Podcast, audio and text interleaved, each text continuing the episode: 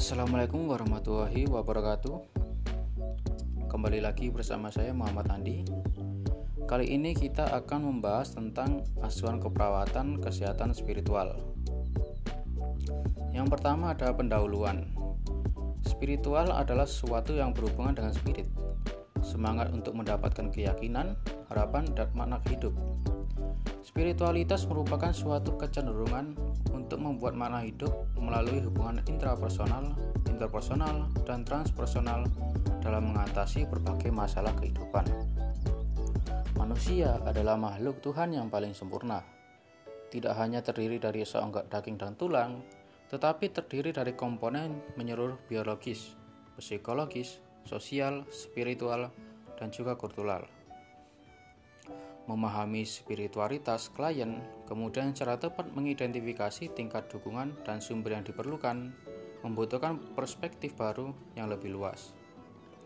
Kemudian ada pengkajian. Pengkajian sebaiknya dilakukan setelah perawat dapat membentuk hubungan yang baik dengan pasien atau dengan orang terdekat. Dalam artian, perawat telah merasa nyaman untuk membicarakannya. Kemudian apa yang harus dikaji? Informasi awal yang perlu dikaji adalah yang pertama itu ada afiliasi agama, meliputi partisipasi agama klien dalam kegiatan keagamaan. Yang kedua, ada keyakinan atau spiritual agama, meliputi praktek kesehatan, yakni diet, mencari dan menerima terapi atau upacara keagamaan.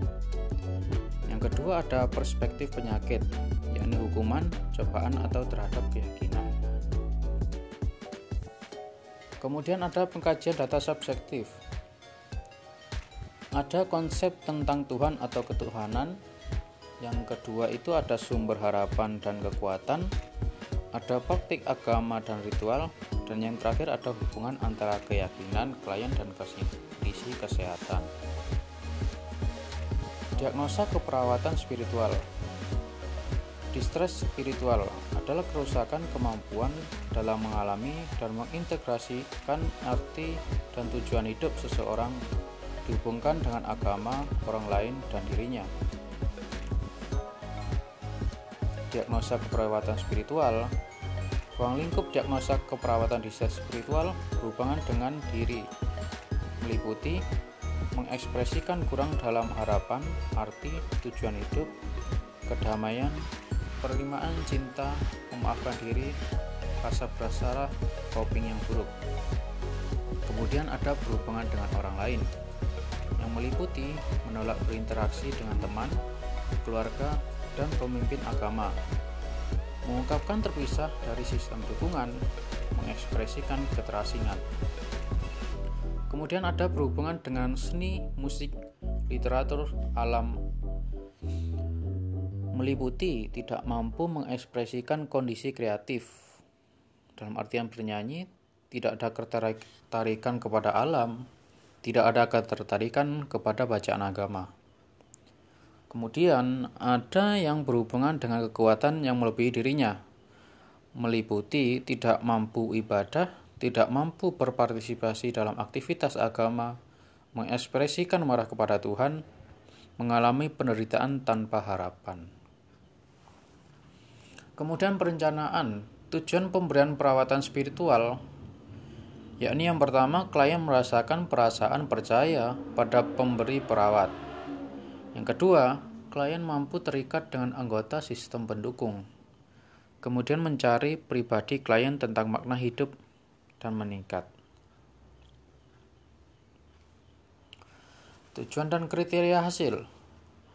Tujuan asuhan keperawatan klien akan yang pertama mengidentifikasi keyakinan spiritual yang memenuhi kebutuhan.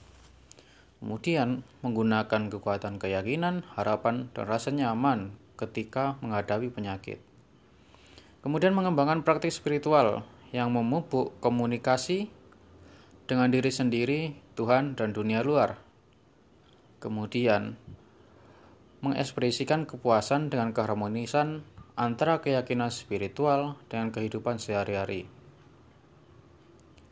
Kemudian ada kriteria hasil yang diharapkan, yakni klien akan Yang pertama, menggali akar keyakinan dan praktik spiritual. Kemudian, mengidentifikasi faktor dalam kehidupan yang menantang keyakinan spiritual. Kemudian, menggali alternatif, menguatkan keyakinan, mengidentifikasi dukungan spiritual, dan mendemonstrasikan berkurangnya distress spiritual setelah keberhasilan intervensi.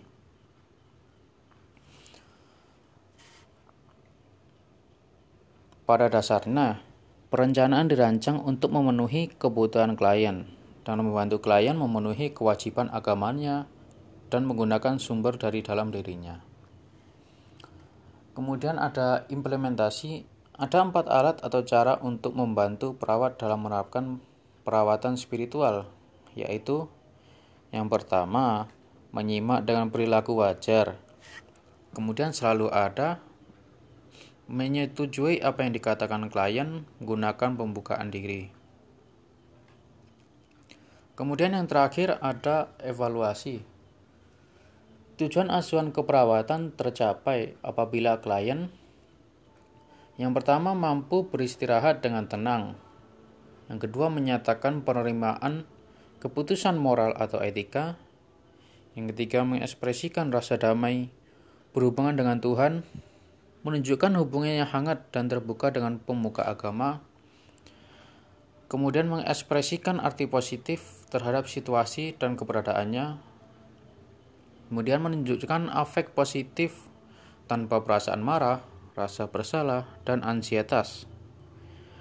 Kemudian menunjukkan perilaku lebih positif. Dan yang terakhir mengekspresikan arti positif terhadap situasi dan keberadaannya. Sekian dari saya, apabila ada salah saya mohon maaf atas yang sebesar-besarnya. Terima kasih. Wassalamualaikum warahmatullahi wabarakatuh.